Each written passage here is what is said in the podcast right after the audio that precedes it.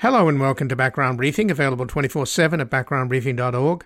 I'm Ian Masters, and today we'll look into a number of stories and issues in the news. We'll begin with the unprecedented lawsuit filed in federal court today by the Manhattan DA against Congressman Jim Jordan, the Republican chair of the House Judiciary Committee, accusing him of a brazen and unconstitutional attack on the DA's prosecution of Trump, charging that, quote, rather than allowing the criminal process to proceed in the ordinary course, Chairman Jordan and the committee are participating in a campaign of intimidation, retaliation, and obstruction. Joining us is Scott Horton, a professor at Columbia Law School and a contributing editor to Harper's in Legal Affairs and National Security. He serves on the American branch of the International Law Association and has represented a variety of journalists and whistleblowers, and we will discuss Jordan's plans to bring his clown show circus to Manhattan on April the 17th and also investigate the damaging Pentagon leaks that have the U.S. intelligence community in a state of alarm. Then we'll examine the impact of the leaks on Ukraine's military preparedness and discuss rumors of divisions, Russian moles, and corruption at the highest levels inside Ukraine's leadership with Alexander Motyl, a professor of political science at Rutgers University, as well as a writer and painter. He previously served as associate director of the Harriman Institute at Columbia University. A specialist on Ukraine, Russia, and the USSR, and on nationalism, revolutions, empires, and theory. He is the author of a number of books, including Dilemmas of Independence, Ukraine After Totalitarianism, State, Ethnicity, and Stability in the USSR, and The Turn to the Right, The Ideological Origins and Development of Ukrainian Nationalism, 1919 to 1929. Then finally, we'll go to Dublin, Ireland, to speak with Rory Carroll, a veteran journalist who started his career in Northern Ireland as a foreign correspondent for The Guardian. He reported from the Balkans, Afghanistan, Iraq, Africa, Latin America, and the United States. His first book, Comandante Hugo Chavez's Venezuela, was named an Economist Book of the Year and a BBC Radio 4 Book of the Week. He's now based in his native Dublin as The Guardian's Ireland correspondent. And we'll discuss President Biden's brief visit to Northern Ireland today, followed by a 3-day trip to his ancestral home, the Republic of Ireland, where two of his great-grandparents came from. We will also discuss Rory's new book, just out, There Will Be Fire, Margaret Thatcher, the IRA, and 2 Minutes That Changed History. And before we begin, I would like to thank our sustaining listeners whose continued and growing support for Background Briefing enable us to remain independent without corporate underwriting, commercials, paywalls, or constant fundraising, as we deliver a daily news analysis by seeking out the most knowledgeable experts closest to the scene to explore 3 or more major stories and issues in depth with our soundbites and spin. As a dangerous and devious serial liar and selfish sociopath continues to haunt our politics and poison our social discourse, whose angry and armed followers assault our democracy and attempt to impose a tyranny of the minority in lockstep with their fraudulent wannabe mob boss and Führer, your monthly donations, large and small, at backgroundbriefing.org/donate, or at our tax-deductible nonprofit Public Truth Media Foundation at publictruthmedia.org, contribute to an informed citizenry needed to protect and defend the will of the majority as we work to build a reality-based community in post-truth America. And joining us now, Scott Horton, who's a professor at Columbia Law School and a contributing editor at Harper's in Legal Affairs and National Security. He serves on the American branch of the International Law Association and has represented a variety of journalists and whistleblowers. Welcome to Background Briefing, Scott Horton. Great to be with you, Ian. Well, thanks for joining us, Scott. I wanted to talk to you about this ongoing leaks investigation from the Pentagon. Just more and more stuff is coming out, and it's apparently got the Pentagon and the intelligence community in quite a state trying to figure all this out. But something just happened today, which I wanted to discuss with you, and that is the fact that the Manhattan District Attorney, Alvin Bragg, has sued Jim Jordan, the grandstanding head of the House Judiciary Committee, who's planning on taking his show on the road to Manhattan on April the 17th to do what they call a field hearing, which will be, of course, an attempt to basically whitewash Trump and say that there's a witch hunt and then try and change the subject to the crime rate in Manhattan. But Alvin Bragg is having none of it, it seems. He's preemptively suing Jim Jordan. So What's likely to happen here, do you think? I have to say, I mean, this is unprecedented. I've never seen anything like this involving a state attorney general or a state prosecutor, local prosecutor dealing with Congress. But I have to say, I think it's likely that he's going to prevail. He's requesting declaratory relief, so he wants a federal judge to say that the subpoena that was already issued to Mark Pomerantz is beyond the authority of the Congress to issue and is ultra vires and need not be responded to. So basically a determination that that subpoena is no good. And a preemptive determination also that any other subpoena issued to Alvin Bragg or other members of his office is no good. And I would say that, you know, courts really don't like to get involved in the question of enforcement of congressional subpoenas. But I think Jim Jordan has gone out so far on the ledge here, he's not likely to make much headway with the federal court that's hearing it. And I expect that there'll be a ruling on it pretty quickly. The complaint that's been filed is a really quite remarkable document prepared by Gibson, Dunn & Crutcher, Los Angeles law firm that's actually quite well known for its ties to the Republican Party. They're representing Alvin Bragg in this, and they have quite meticulously documented everything that Jim Jordan and the speaker, Kevin McCarthy, have said about this from the beginning. Every tweet, every statement documented in newspapers and so forth, every interview on broadcast media. And all these things show that what's going on is an effort to establish that Trump is innocent. So they've aligned themselves with the party who is being investigated and is now under indictment.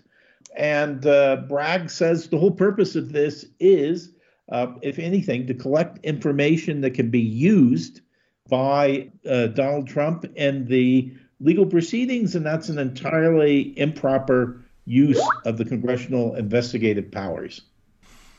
No, he in the 50-page suit, Alvin Bragg accuses Jim Jordan of a brazen and unconstitutional attack, a transparent campaign to intimidate and attack the district attorney.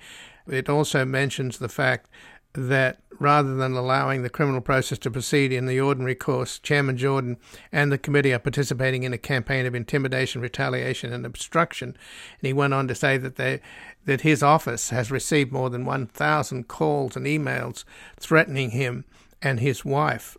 So this is very personal, isn't it? That's right. The threats of violence are documented, and he documents a series of tweets that were issued by Trump and by Trump's children and others in the Trump entourage, where they make threats against Alvin Bragg, against the Supreme Court justice in New York, against the justice's wife and his children, and other members of the office. So, you know, it's really quite remarkable that we see pleadings like this where accusations of this sort actually are easily documented on the basis of social media posts made by all these people. So do you think, Scott, that the NYPD could arrest Jim Jordan when he shows up for his show trial in New York on April 17th, if indeed he shows up? I don't think that the police would do that. I don't think Alvin Bragg would request that they do that. So I think Alvin Bragg has made the decision that this should be resolved by a federal judge in Manhattan. We don't know yet who's being assigned to it. Right. And the purpose is to stop the subpoena for Pomerantz, who was originally with the office and wrote a book critical of Bragg's not going ahead with the original suit that they prepared against Trump. And then the expectation that Jordan will also subpoena Bragg just to muddy the waters. I think that's right. So there's no objection to him holding a hearing at 26 Federal Plaza in Manhattan. If he wants to do that, he can do it. And he can call all sorts of other witnesses, but he cannot call the prosecutors who are handling the case to elicit what is shielded, what is information that's shielded by prosecutorial privilege. So I think he's adhering pretty rigorously to existing ethics rules governing prosecutors. And, you know, I'd be very surprised if the federal judge to whom this is referred doesn't back him up on all that. Right. Well, there seems to be things are accelerating in terms of the other cases against Trump, not just the Manhattan DA, but Marty Lewis now back, Smith's apparently coordinating with her on some of the testimony that she's gotten from her grand jury. Stephen Miller spent several hours today in Washington, D.C. before Jack Smith's grand jury. So it does feel like Smith is trying to get done quickly here. He's moving pretty fast. So I also wanted to talk to you about these Pentagon leaks that Pentagon don't seem to have a clue about where they came from. What I'm hearing from intelligence sources is that they think the leaks came from the Pentagon, from the J2, Joint Chiefs of Staff's intelligence arm, and somehow the Russians got hold of them. Or maybe it could be a spy in the Pentagon. It could also be a pro-Putin person in the Pentagon. There are a lot of them at Fox News and in the House and J.D. Vance in the Senate, so, and not to mention Donald Trump. So there are plenty of Putin sympathizers around. Some of the material now, it turns out, is also CIA material. It's not just the Joint Chiefs material. So it's a nightmare for, apparently, the intelligence community. What do you know? Did it go from the Pentagon to the Russians and then back to social media? Or did it go from the Pentagon to social media, as Bellingcat suggests? Everything I'm hearing is that the Bellingcat analysis is correct, that it seems to have gone from the Pentagon to a gaming platform. And it seems to have been there for a period of a couple of months.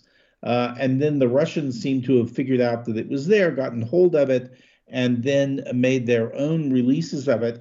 I'd also just add that it seems, particularly based on statements that have come from the Koreans in the last few hours, that there was adulteration of some of the material.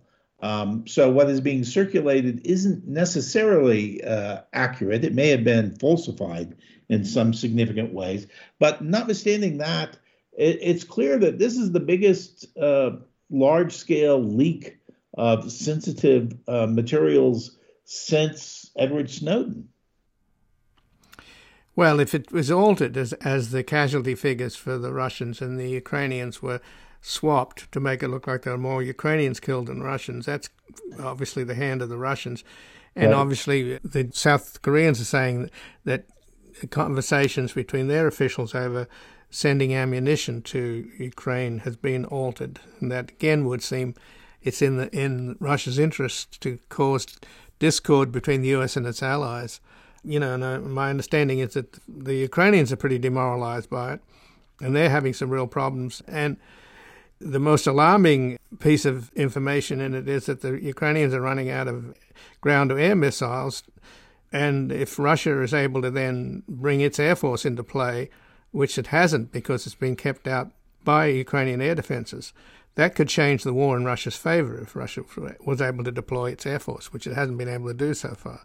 So a lot of it's very critical for I mean, I guess I've been cautioned on some of these things that, you know, one, it seems a lot of these, it seems someone had their hands on real documents and then circulating them, whether probably Russian intelligence sources seem to have doctored them, so they're not necessarily accurate. And then beyond all that, I'm being told that, yeah, you know, these things are also not exactly completely up to date. So they're reflecting a couple of months old, yeah. Right, they're not reflecting. So, but I'd say it's, you know, it's hugely embarrassing. No matter how you cut all of that, it's hugely embarrassing to the U.S. Intelligence establishment. And I would say finding out the exact path by which all of this stuff became public is a pretty big deal for them right now. They've got to get to the bottom of it and figure it out. And it may well be that it's not someone who had a political motive or who was engaged in espionage, but was shockingly careless. I mean, one wonders, like, how do things like this get onto a gaming platform? That's pretty odd.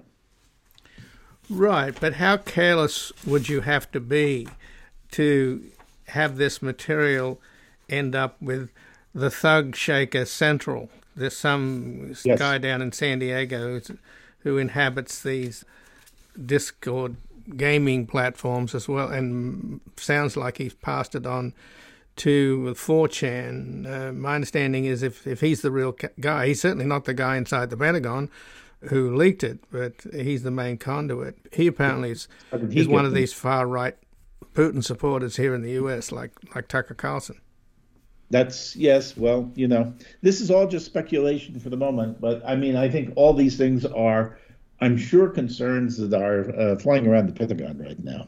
Right. You know, and will it really materially harm Ukraine right now? I mean, I'd rather doubt that, but, you know, it's certainly very embarrassing, and I think it's damaging to U.S. relations with NATO allies. And I think one of the main things that's very, very clear from this is that this pro-Ukraine alliance is not all in lockstep behind the United States. I mean, there are different countries with different levels of willingness to support and willingness to do things. And, you know, there's some who are even quite reluctant, and particularly Turkey and Hungary come out in that category. And, of course, revealing all of this is very much to the interest of Russia right now.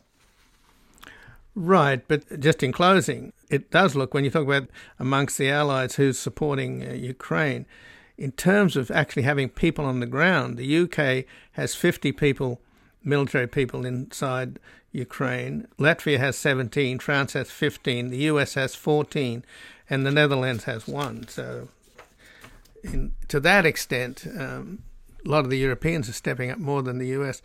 And apparently the drones that we are sending the Ukrainians are not sufficient because they can't change frequencies. And this is really a new generation of war with drones, etc. So I'm hearing that a lot of what we're sending the Ukrainians is not good. And the U.S. needs to put their money where their mouth has already been. Right, but it's a rolling process, and you know it may be that we're seeing a lot of the problems that existed 60 or 90 days ago, and that doesn't necessarily mean that these are all the same problems today. Right. So, okay, Scott. Well, we'll follow this, and I thank you for joining us. Great pleasure to be with you. And again, I've been speaking with Scott Horton, who's a professor at Columbia Law School and a contributing editor at Harper's in legal affairs and national security. He serves on the American branch of the International Law Association and has represented a variety of journalists and whistleblowers. We can take a brief station break. We're back discussing rumors of divisions, Russian moles, and corruption at the highest level inside Ukraine's leadership.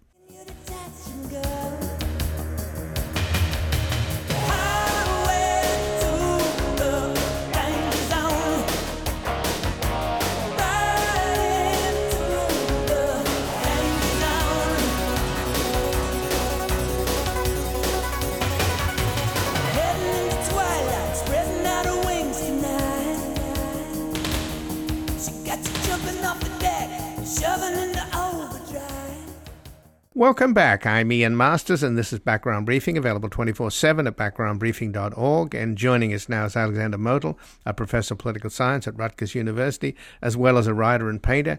He previously served as associate director of the Harriman Institute at Columbia University and is a specialist on Ukraine, Russia, and the USSR, and on nationalism, revolutions, empire, and theory. And he's the author of a number of books, including Dilemmas of Independence, Ukraine After Totalitarianism, Sovietology, Nationality, Coming to Grips with Nationalism in the USSR, Will the Non-Russians Rebel, State, Ethnicity, and Stability in the USSR, and The Turn to the Right, the Ideological Origins and Development of Ukrainian Nationalism, 1919 to 1929. Welcome to Background Briefing, Alexander Motyl. Thank you very much for having me. Thanks for joining us, Alexander. And there's still a mystery about the Pentagon leaks that have been very damaging to Ukraine and also embarrassing to U.S. allies. And we still don't know the origins, although intel people that I talk to say that the leaks came from the Pentagon to Russia. So that suggests that there's a spy in the Pentagon, at least one, or a Putin sympathizer. And there are a lot of them, after all. The Republican candidate for president, Donald Trump, is chief among them. But they're also, from Bellingcat and other sources, they're saying, no, it came out of these gamers. And there's this one character in San Diego that might well be the culprit. So as we try to figure this out, what's happening in Ukraine? I mean, they just have to kind of swallow this because it's very damaging, some of the information about Ukraine's military readiness. And some of the leaks even suggest that the U.S. doesn't think that the counteroffensive that Ukraine is about to mount is going to be very successful. Yeah, I'm not sure. My impression from reading the Ukrainian sources is that they're not terribly worried. The official line is that the most damaging bits of information were somehow posted by the Russians, and that this is ultimately just part of a kind of propaganda war, disinformation campaign. I don't know whether that's true or not. It sounds plausible enough. But I think the Ukrainians, you know, they are moving ahead with what seems to be this counteroffensive. It's been unclear as to when it's going to start, as to where it's going to begin, and what its targets will be. And, of course, that's intentional. So if you follow the Ukrainian sources, again, government, government-affiliated and others, some people say it's going to start in March, others in April, still others in June, July, August, or perhaps some point towards the end of the year. There are 5 or 6 possible directions in which the counteroffensive can go. It could go either all at once, pick 1 out of 5, start with 1, move on to the third, who knows? The Ukrainian general staff is pretty good. They've got 2 very good generals who've been leading the efforts up to now. So I suspect, again, I don't have insider information, but my sense is that they are not unnecessarily, or at least not too much worried about what this has revealed. And inasmuch as one of the documents, which apparently was doctored, perhaps by the Russians, suggests that the Ukrainians have had far higher losses than the United States has estimated. In a certain way, that actually adds to sort of the cloud, the fog of war in Ukraine, because it just perhaps leads Russians to overestimate the degree to which the Ukrainians have been battered, whereas in reality their numbers may actually still be their soldiers rather, may still be in fairly good shape. So they're not too worried, again, so far. I mean, perhaps in the corridors of power that aren't accessible to outside observers, there's something of that going on. But it hasn't caused too much of a splash. So talking about the corridors of power in Ukraine, it's a little opaque. And that President Zelensky may be more of a front man, that's what I'm told, than an actual leader, and that people behind the scenes like Andriy Yermak and the Defense Minister Reznikov have a lot of power. What's your understanding? Well, the answer is partly yes. I think 3 years ago, that would certainly have been an accurate assessment. I think in the last year, I mean, Zelensky has come into his own. He's got the support within the population. He's got the support, or at least within the majority of the elites. He does come under occasional criticism. Some of it is very severe. But generally speaking, I'd say he's firmly in the saddle. And my guess is that when it comes to big policy, he's the one who's making the choices.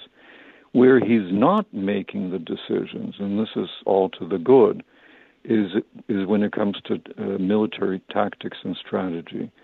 You know, there he lets the General Zaluzhny, who's the head of the general staff, and then there's another one by the name of Sirsky. He's let them make the key decisions. Unlike Russia, where Putin apparently has been very much front and center in making decisions regarding the battlefield, which partly accounts for the fact that the Russians have had so many difficulties over the last 12, 13 months. So I don't think Zelensky's in trouble. I don't think he's the front man. But obviously, you know, he's not the only person making decisions. So there is some kind of collegial component to the decision-making process, and we don't quite know what that is. But There are rumors that I've heard that Yermak is not entirely on board in terms of having, I wouldn't say pro-Russian sentiments, but being somebody that thinks at the end of the day it's better to make a deal with Russia. Is that something that you've heard? Yes. I mean, he's been criticized from day one for being sort of a manipulator, for having potentially corrupt contacts, for having contacts with the Russians, for being perhaps all too willing to seek some kind of accommodation. I've also heard the opposite, so I don't quite know what the truth is. What does lend credence to the version that you expressed is that within the last few weeks, the Ukrainians have uncovered something like at least two, possibly more, Russian agents who were actually serving in very high positions within the Ukrainian Secret Service. One of them happens to have been the guy who was in charge of Ukrainian clandestine affairs within the Crimea. And it's been surmised, it's been suggested by serious analysts that one of the key reasons, perhaps the key reason for the ability of the Russians to advance so quickly from the south had to do with the fact that this individual, his last name is Kulinich, simply gave an order that the bridges connecting Ukraine to the Crimea not be destroyed and that the minefields be deactivated. Because when, while all of our attention was focused on the Russian advance on Kiev, justifiably so since it's the capital city, in the south, they actually managed to capture a significant portion of several provinces, and they did that very, very quickly with almost no resistance whatsoever. Again, in the north, there was savage resistance by the Ukrainians. In the south, very, very little. And the puzzle has always been, well, why was that the case? Why were they not prepared? Well, the answer may be that it's because this guy plus another one of his colleagues happened to have been in these key positions within the Secret Service. Anyway, the reason why this matters, or at least the other reason why this matters, is that it clearly suggests that there is continued Russian influence within the Ukrainian government apparatus. I mean, that was always true in the past, and there's certainly no reason to think that it's diminished significantly in the present. Now, the Ukrainians have been on the lookout. They've caught some of these guys. My bet is that a number of them are still around, and it's not inconceivable that they've had influence on people like Yermak, and it's not inconceivable that he's been in touch with them, perhaps innocently. But nevertheless, even innocent contacts can be utilized to one's disadvantage by a skilled operative on the other side. So Yermak, as head of the Office of the President, apparently also is something of a mentor of Reznikov, the defense minister. And I've heard reports that he's corrupt and that Javelin missiles have shown up in Africa, of all places. So is there anything to those rumors? I'd be very skeptical about believing those. When the accusation surfaced a few months ago, the Ukrainians did an audit, which unsurprisingly showed that everything was in order. But a number of other agencies were involved in this. Again, I don't recall exactly who, but apparently they got a clean bill of health. What was true was that there was a scandal within the army for which Reznikov, to some degree, was responsible, namely that they were paying extraordinarily high prices for foodstuffs. And again, some suggested, some Ukrainian analysts were saying, well, this is Reznikov skimming money off the top. Others were saying, well, good Lord, he's got this enormous defense establishment to take care of.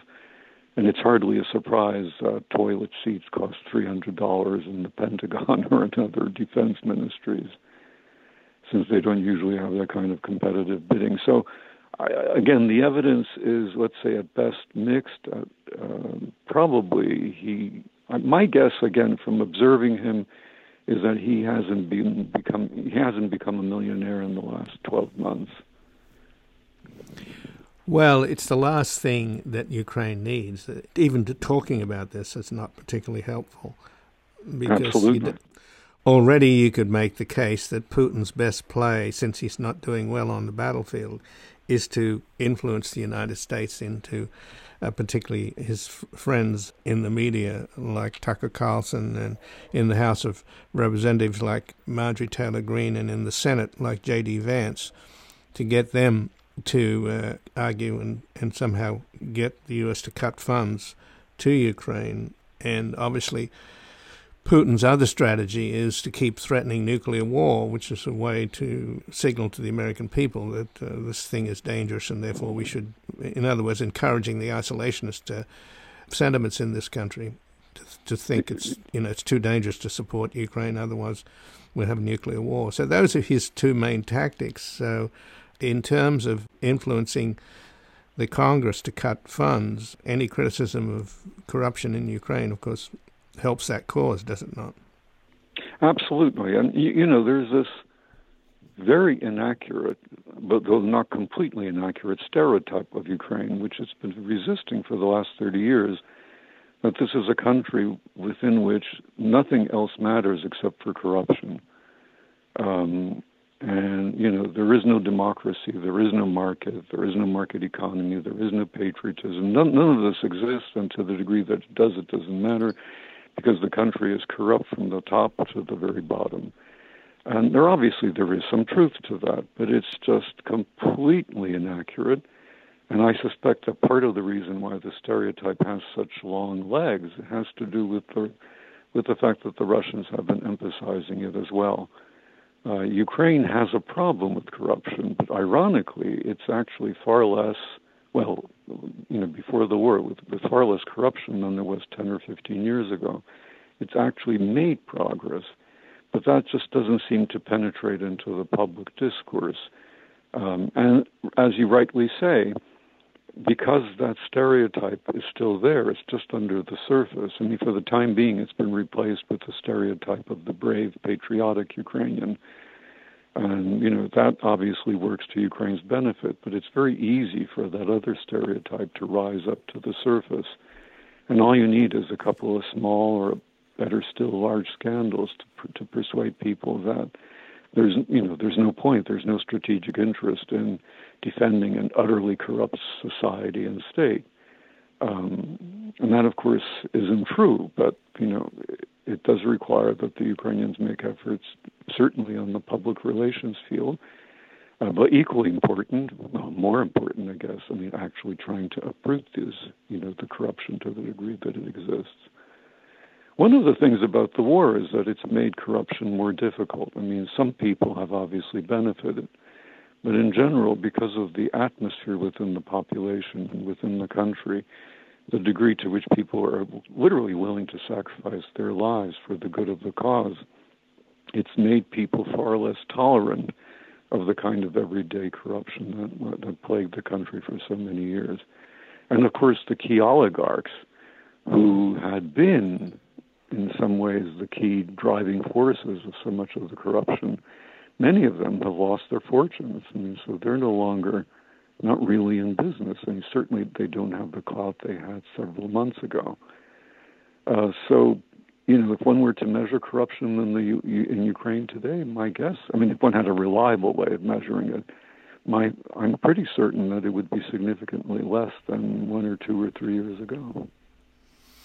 So, Alexander, just in the last couple of minutes, back to the leaks from the Pentagon, what do you make of the casualty figures? They say that the Russians have suffered 223,000 killed or wounded, and the Ukrainians as many as 131,000.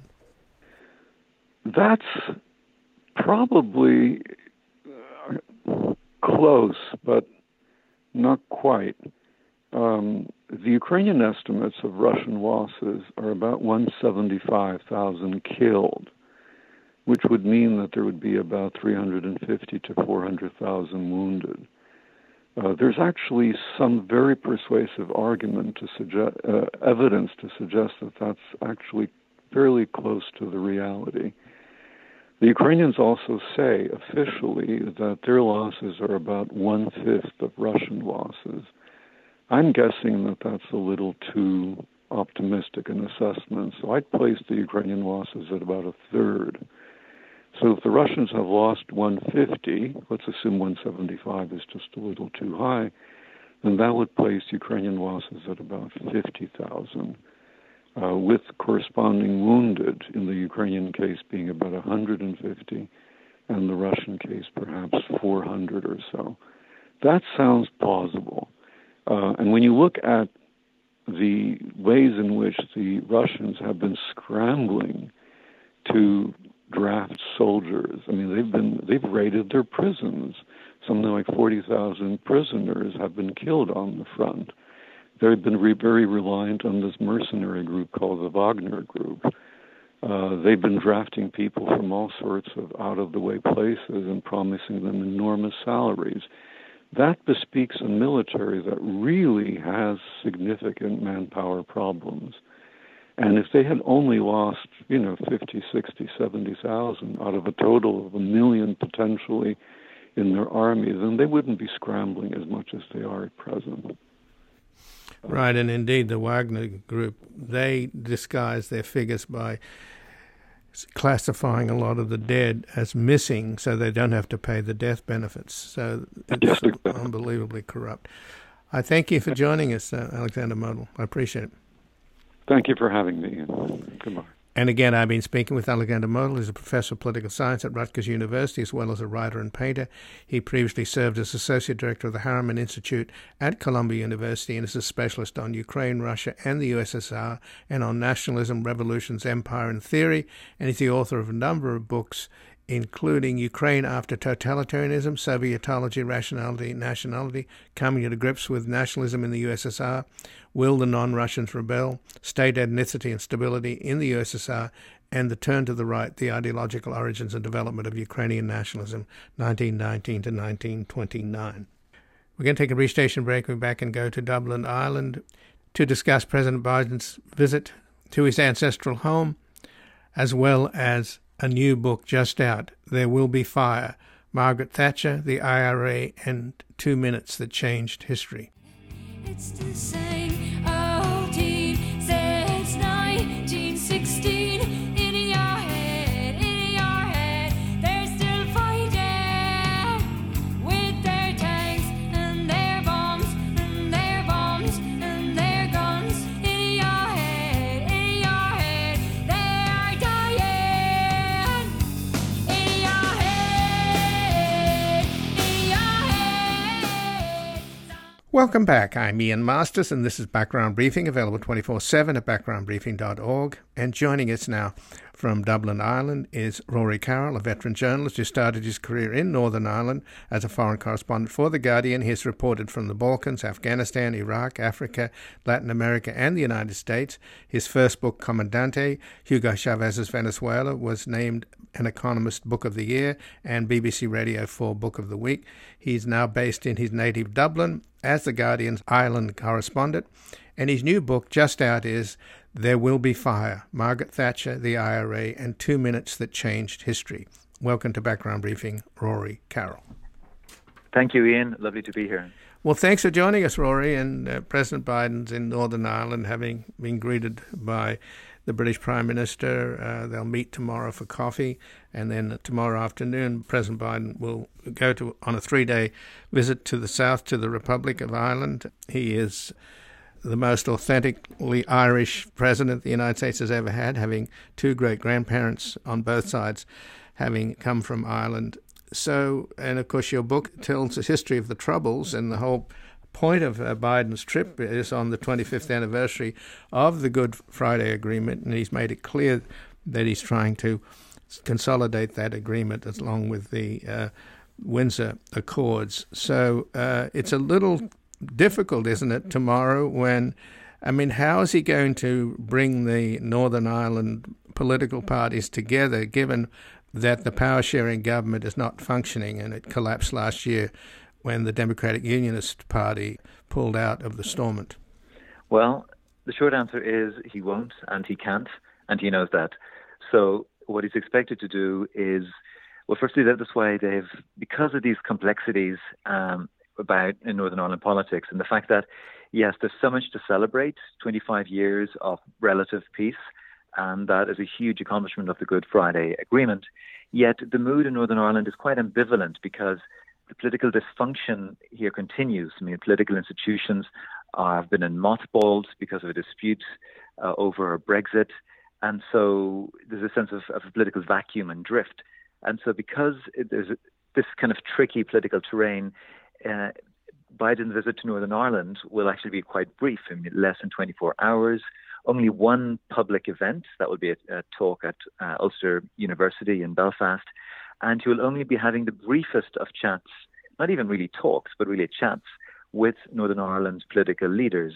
And it's expected that he's not going to make any dramatic attempts to try to fix Northern Ireland. He's not going to try and do a Bill Clinton or a George Mitchell who brokered the Good Friday Agreement, because it's not his role. And, there's a sense that he should just basically try and use his authority to try to influence gently the Democratic Unionist Party, that is the ones who have boycotted the power-sharing arrangements in Northern Ireland. But he has to be careful, because if he pushes too hard, that would backfire and merely entrench the DUP's opposition to power-sharing. And so there's a sense that he's going to turn up, be quite delicate, maybe make a few coded references to all these problems, and then skedaddle across the border to the south of Ireland, where there's the real business for him, really, which is connecting with his Irish roots. But it seems that the situation in Northern Ireland is vexed by the residue of the Troubles, which you've written about, Rory, in your new book, There Will Be Fire, Margaret Thatcher, the IRA, and 2 Minutes That Changed History, as well as the dysfunction of Brexit itself. Yes, it's these legacies, of, in some ways of, well, Margaret Thatcher. She, in a sense, paved, after surviving the Brighton bombing of 1984, when the IRA attempt almost wiped out her and her cabinet. She then went on to sign the Anglo-Irish Agreement of 1985, which in a way paved the Good Friday Agreement of 1998, which ushered in an era of relative peace. However, she also fueled an anti-European strain in the Conservative Party, which led to Britain's exit from the European Union, which in turn led to political instability in Northern Ireland, and has thrown up all these existential questions of identity.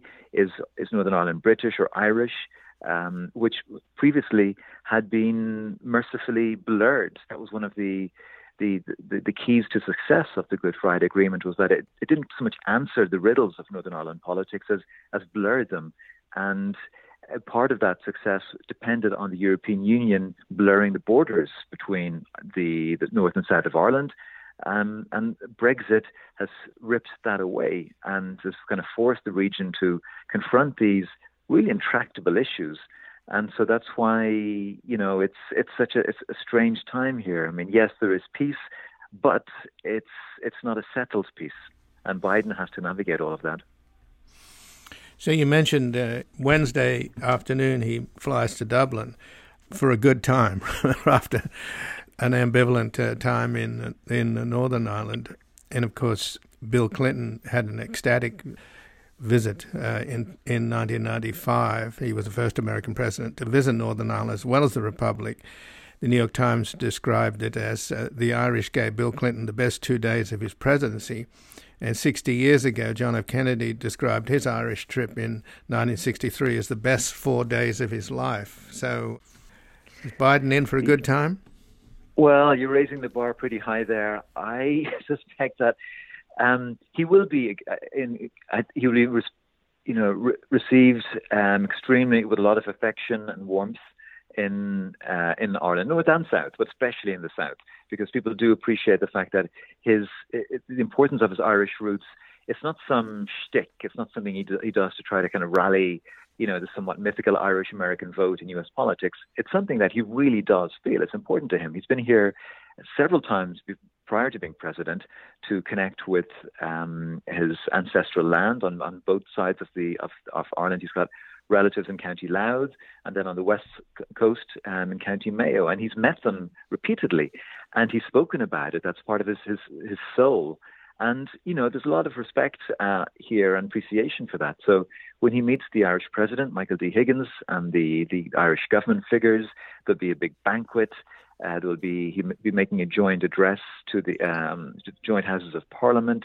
And then he'll be meeting his relatives, his cousins in Dundalk and in Ballina. And they can't wait to see him.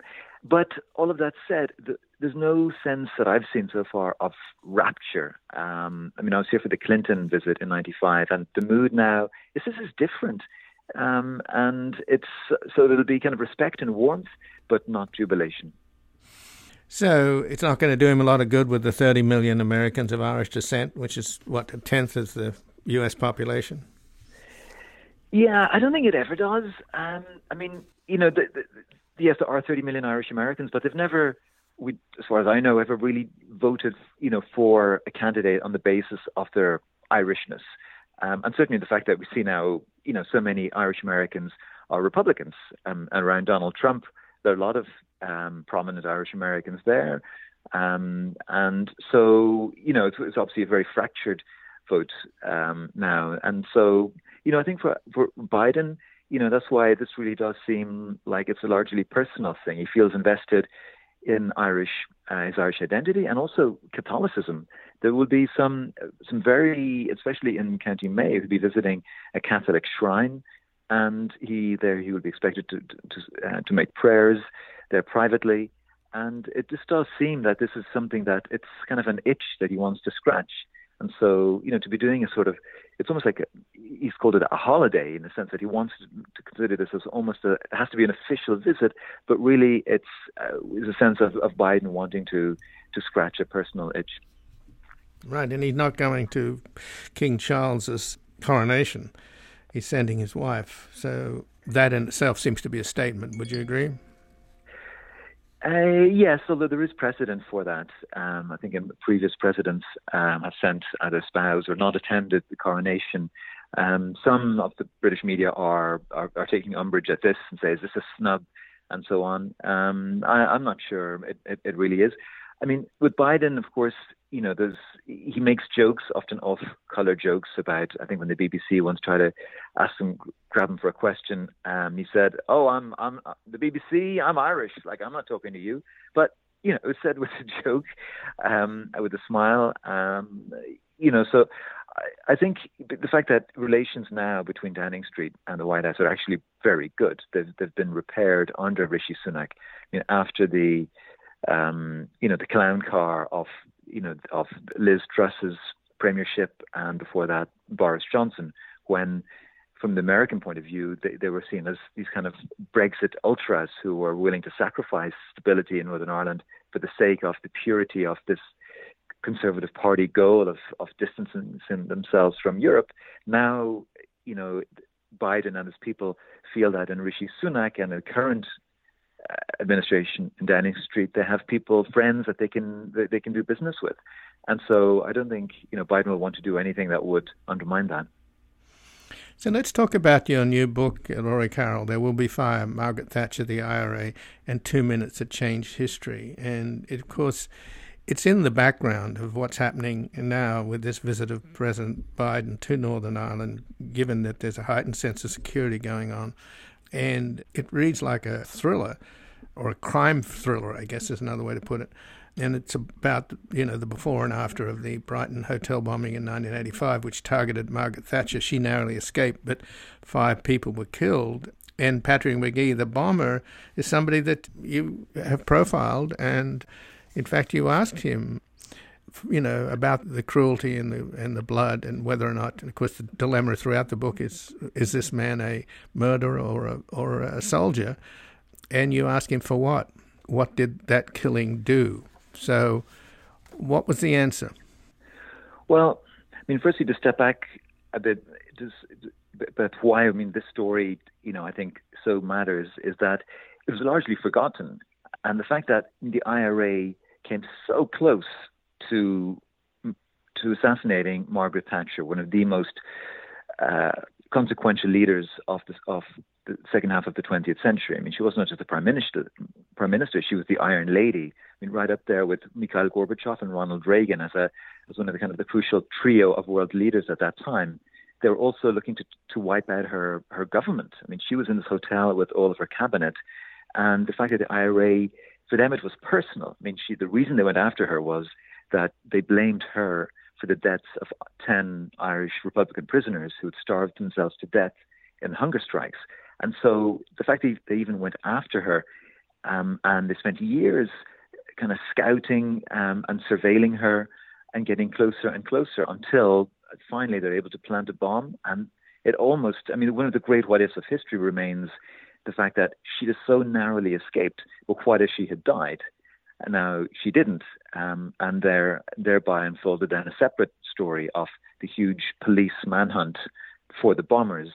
And, you know, a lot of the story is that as well. It's like a police procedural as to how, you know, the police went after the bombers. But, I mean, but get back to your question about the morality of it.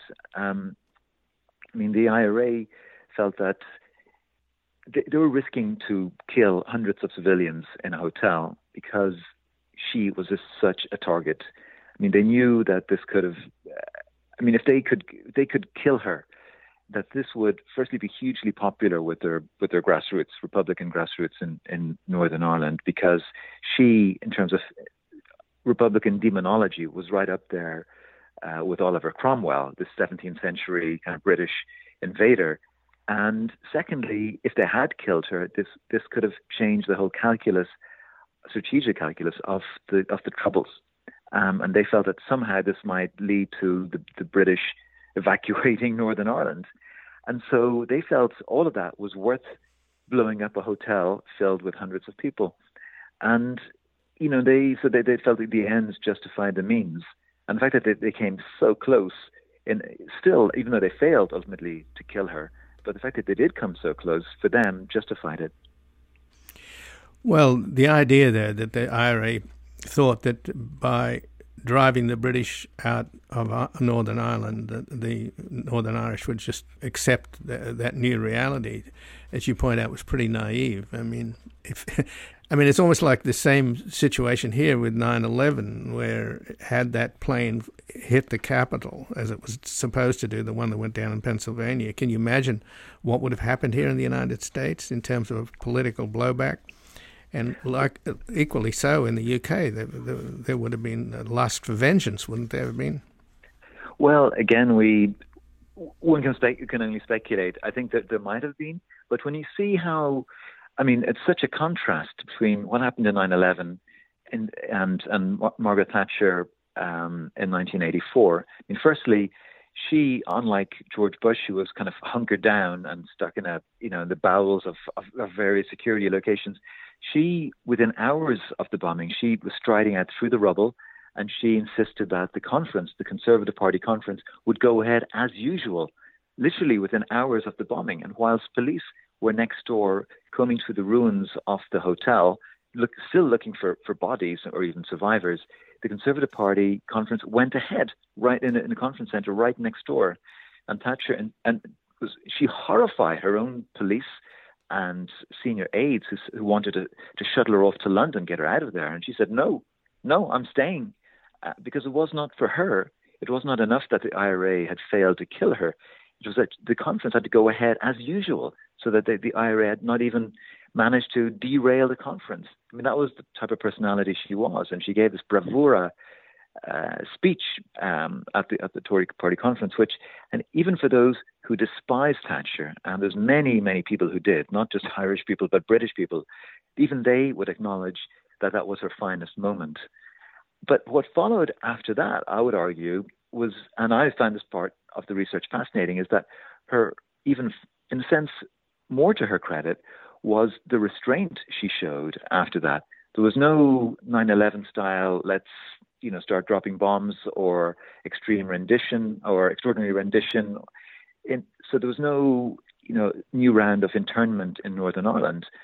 There was restraint. I mean, she allowed the police just to get on with using their existing powers to track down those responsible for the bombing.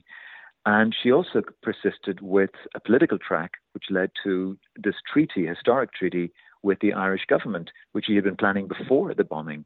So, and that showed, in my view, remarkable restraints. And unfortunately, it's kind of a lost era of kind of political maturity, which, you know, was sadly lacking after 9/11. Just in the last couple of minutes then, Rory, the Brighton bomber himself, Patrick McGee, he attended the forgiveness talk in the Parliament in London in 2009. Gerry Adams, the leader of Sinn Féin, the biggest party in Northern Ireland, he, as you point out, had real ties to the IRA, even though he denied it. What's the sense, particularly with the bomber himself?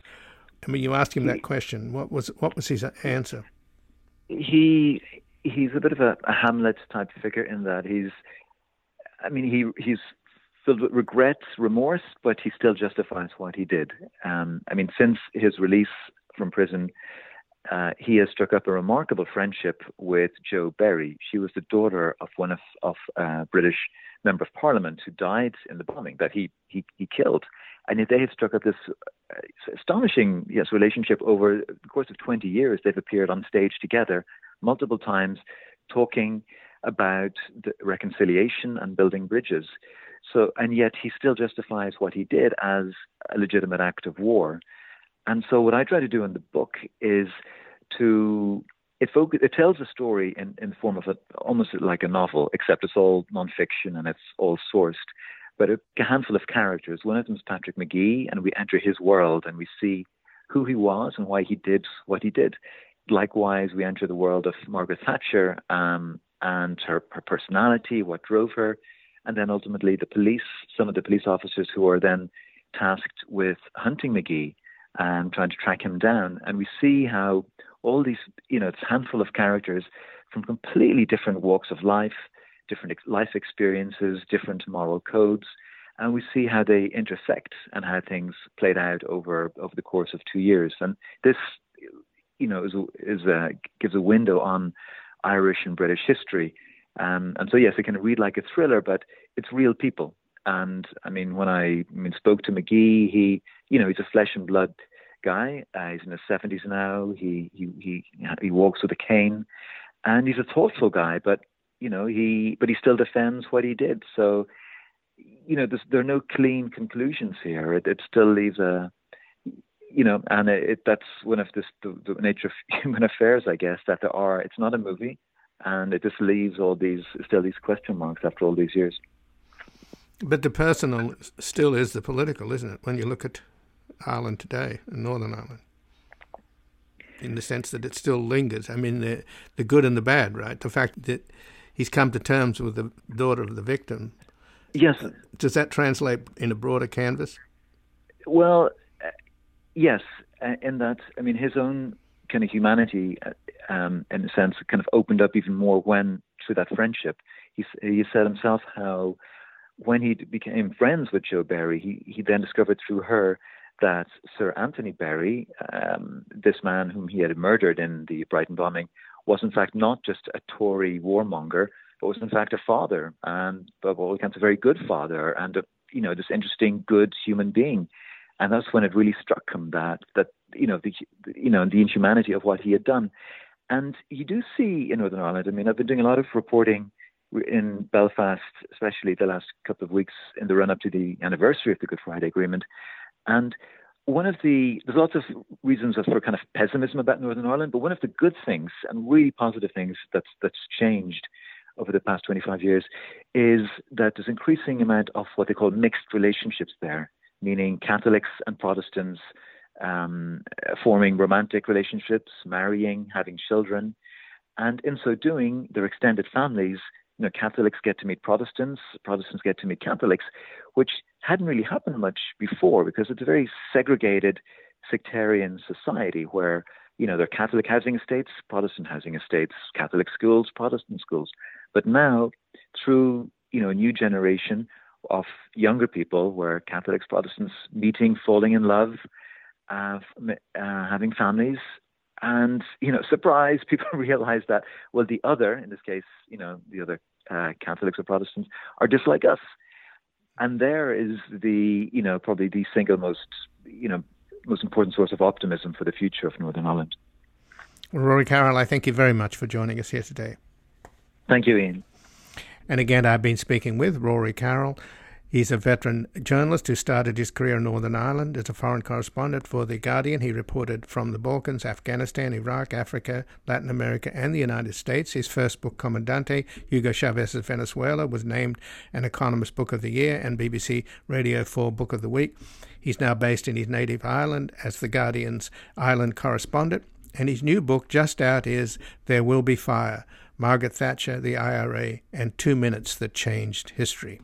This has been Background Briefing. I'm Ian Masters, and I'd like to thank producer Graham Fitzgibbon. And to help us sustain this program into the future and assure it remains free to all, please take a moment to support us by going to backgroundbriefing.org/donate or publictruthmedia.org, where you will find our non-profit Public Truth Media Foundation, where your tax-deductible donations, large and small, keep us broadcasting. And if you missed any of today's program and would like to explore our vast archives, you can find us at backgroundbriefing.org, where we'll include extended interviews searchable by topic and have made it easy for you to sign up for daily email updates that provide links to resources, articles and books discussed on the program. Also, you can find links there to subscribe wherever you get your podcasts, and we also encourage your ratings and reviews on these platforms. Find us on Twitter and Facebook at Ian Masters Media. And please do help us reach more listeners by sharing this program with friends, family, and colleagues. And I'll be back again tomorrow with another Background Briefing at backgroundbriefing.org. Bye for now. The guy that lived next door in 305.